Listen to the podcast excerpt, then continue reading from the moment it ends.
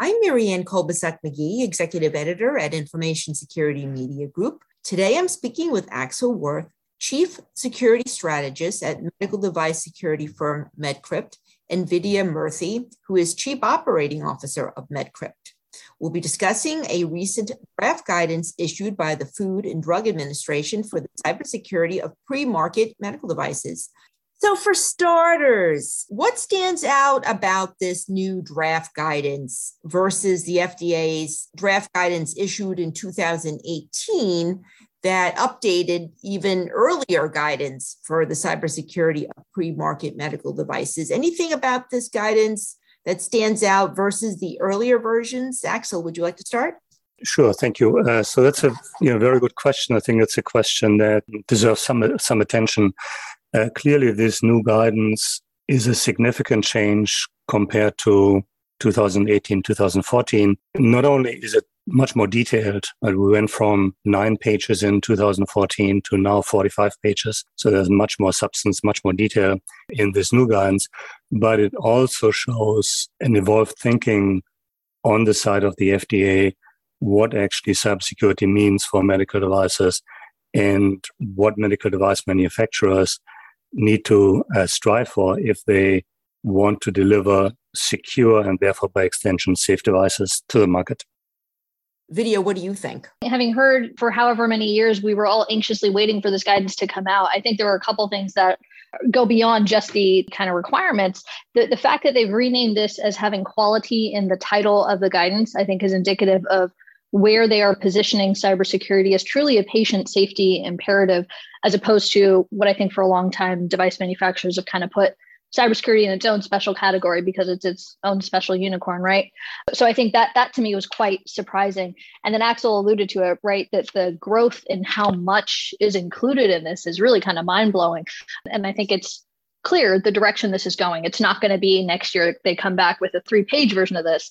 It's only going to get more and more robust and mature as both the manufacturers and the regulators kind of change their view of how cybersecurity impacts devices. So, with that said, again, this new draft guidance is much meatier than what we've seen in the past.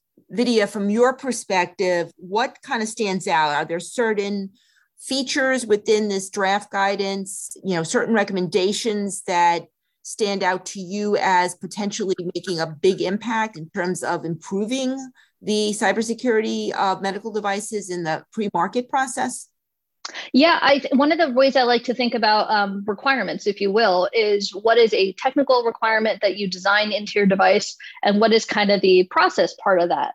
And having looked through the guidance and kind of made a mental list of what is in fact kind of non-technically driven, I'm kind of blown away in particular with all the stuff around the secure product development framework and this notion of really embedding cybersecurity throughout the device's life cycle effectively. Devices have a very particular development methodology if you will. So the reference to that and the alignment with that i think just just goes to the manufacturers having to we're kind of all speaking the same language now right? It's no longer bolt on security however you want to. It's within this existing mechanism that you already have. Here here's where you should live. So the spdf was especially i think both surprising and also really refreshing because i think it it helps device manufacturers put this in the right place and Axel, from your perspective, what stands out about this draft guidance in terms of recommendations that, if they're actually implemented by device makers, it could make a big impact on cybersecurity of these products? Yeah, expanding on what, what Vidya was talking about, right? I think we're seeing an evolution in how the FDA looks at, at security and frankly how medical device manufacturers should be looking at security, uh, that it has become really an essential part of the entire device development from concept all the way to production, delivery, and, and maintenance. Uh, so security is not a single event. You're not producing a secure vi- device, ship it, and hope for the best. You are developing a concept of security for the device and the device's ecosystem that needs to be maintained over the useful life of, of the device, right? So it's really about designing security in from the get-go, from the very early stage of the development cycle, the SPDF, as Vidya was saying, rather than trying to bolt on security and provide last minute security documentation to the FDA for device market approval and then then hope that the device is not going to get challenged once it is out and installed in the hospital. So, with that said, what cybersecurity controls and best practices do medical device makers tend to skimp on the most from what you see today? And how might this guidance help with that? So I think it's it's really about specific controls, but also the overall approach to security, right? That security really has to touch all aspects of the devices. It's not good enough to do one thing. It it all has to flow together. Give a simple example. If you're thinking about encrypting data and transit data that is being sent by your device, it is not just a matter of picking the right cryptographic algorithm that gets designed into your software for the device. It is about questions like how do you manage, for example, your cryptographic keys during production? And how do you make sure that they get put on, on the device in a way that it doesn't expose the device to any risk as, as part of that process? So there's really many considerations and process issues that are very, let's say, comprehensive that need to be addressed. Specifically, FDA is calling out things like authentication of users to devices or devices to other devices. Um, authorization, right? Who is allowed to do what within the device ecosystem? And again, it's humans, but also devices talking to each other. The use of cryptography, the assurance of code and execution integrity, make sure that the software you put on your device is not compromised. Assurance of confidentiality, and then security event detection and logging, right? Make sure that not only the device is as secure as can be for its given use case, but also that a device can actually detect and report out if it gets compromised. Resilience and recovery, things like a fail-safe mode or things like special features that aid with quick recovery if a device was compromised. And then lastly, maintenance of the device and maintenance of the device's security posture, things like updatability and patchability, you know, to make things easy for the user of the device to keep the device secure.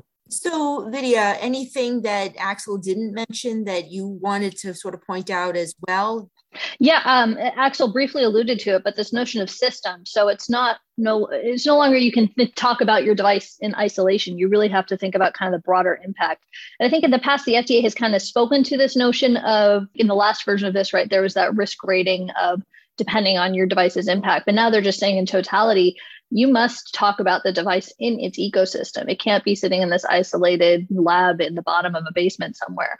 And I think that that's a big deal because it really changes the types of controls that you would want to implement and the scale with which you kind of have to have a solution in place. So I found that to be kind of a, I don't want to say surprising, but an unexpected inclusion in this.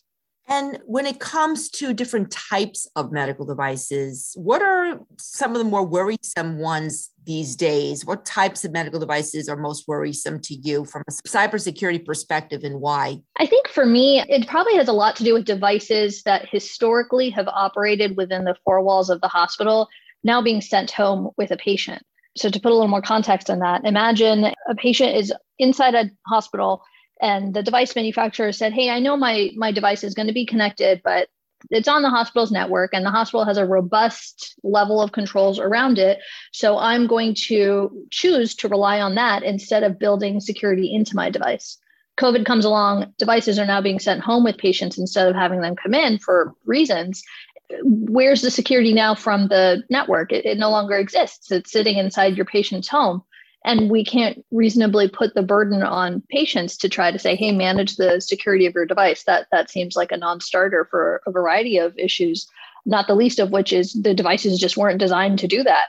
So i think for me that that's probably the most concerning new population that that's kind of coming into play. And i i don't envision that going away just as we've kind of changed how healthcare is delivered now. I think it's only going to increase in volume and Axel, for you, what's most concerning? What types of medical devices and cybersecurity issues are most worrisome? So I think that the risks fall into two categories. One are devices where a cybersecurity event could directly harm a patient. You know, think about pacemakers, uh, pumps, ventilators, these kind of devices. So clearly, that is, you know, a high impact scenario. But I think we have not seen any evidence that these kind of scenarios are happening outside of security research. I think the other scenario we need to look at is the impact on care delivery. And those are the ones where we have plenty of documentation actually that they are indeed happening, right? So a general attack on a hospital, uh, on an IT system where medical devices get caught up in the attack.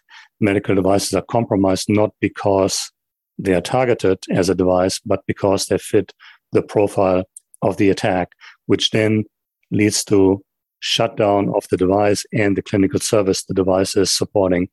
And we have had plenty of examples of hospitals having to you know, divert ambulances because the emergency rooms were down, had to reschedule patients for certain procedures because the affected devices were down. Uh, I think the most prominent example was probably the uh, the WannaCry outbreak at the uh, National Health Service in the UK in 2017, where again nobody was targeting medical devices. Actually, nobody was even targeted targeting healthcare in specific, but healthcare IT infrastructure and certain devices perfectly fit the structure of the attack and the profile what the attacker was looking for, and therefore got compromised. And therefore, if I remember correctly, 81 hospitals within the UK had to completely or partially shut down for a few days. And I think Axel's uh, bringing up WannaCry is a great way to think about. We don't necessarily know how attackers think. They're not saying, "Hey, let me go after this patient. Let me shut down this care delivery." They're just trying to find a weak point, and uh, that, that that's a fundamentally different way of thinking compared to how most defenders are, are kind of trying to to keep the hospital operational and worry about clinical uptime and ensuring these devices deliver. And what about the recommendations that manufacturers provide a software bill of materials for their medical devices for the various components, the software components that are included in these devices? How important is that and why? Not to be hyperbolic, WannaCry, like Axel mentioned, shut down an entire health system for a country. It, it's a matter of time before there's WannaCry 2.0. And I think the underlying intention of having a software bill of materials is that you can answer the question when that happens. Hey which devices are impacted? Rapidly figure out how to triage those and hopefully avoid having 81 hospitals go down. So i think it's absolutely critical. It is one step in a journey however and we need to think about the totality of vulnerability management and, and what kind of that takes. So we talk about people process technology a lot. This is one of those technologies that will enable us identifying issues faster but it still often will require some processes around it to, to really figure out what to do with that knowledge and how to then resolve the issue. And Axel, any thoughts about how granular you'd like to see a software bill of materials for medical devices when it comes to cybersecurity? I think we've gotten that answer back in December, right, when the log4shell vulnerability and, and the log4j um, Java tool was was announced, right? That these kind of tools and correspondingly these type of vulnerabilities can be deeply embedded in literally millions of, of devices, healthcare and, and, and outside of healthcare in this case. And being able to identify those correctly requires quite some depth of the software bill of material. Without that depth, you never will get a complete answer. Having said that, is that complete depth for us as an industry attainable, let's say, out of the gate? You know, I don't think so. I think we need to crawl before we walk and then eventually run. But I think SBOM is of critical importance to security management.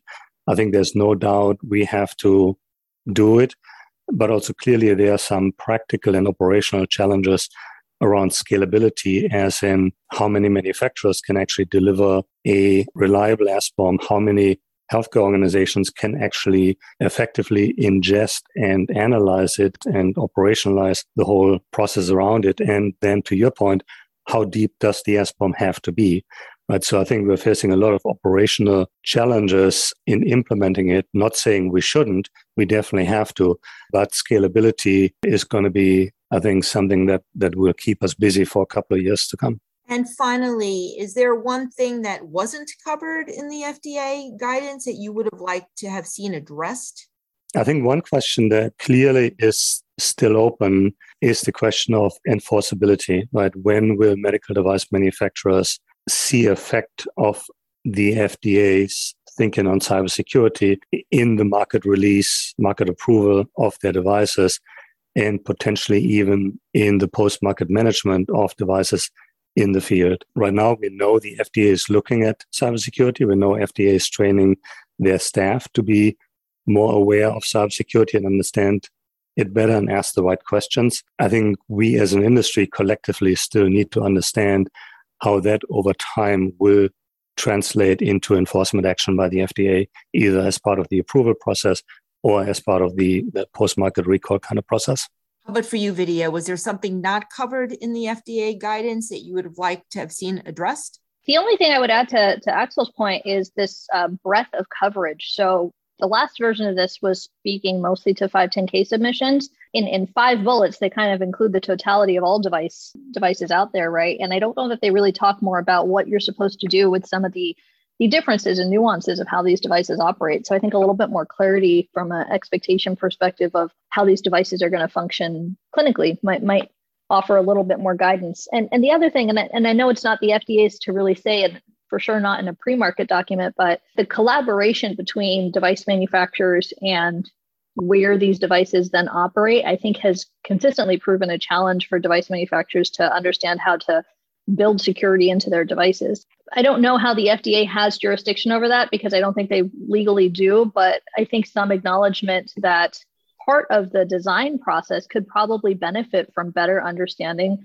clinical operation from a technology perspective would, would probably benefit kind of the longevity of the solution working for um, for some of these devices. I just want to pick up uh, Vidya's first point, which which is actually quite important, right? The span of devices that are covered under this still draft pre-market guidance. That is everything from the highest risk class, you know, devices that require PMA type of process and approval, you know, all the way to uh, even 510k exempt devices. Right? So the FDA has stated clearly in the introduction of this pre-market guidance that really cybersecurity applies to all devices, no matter of their regulatory classification.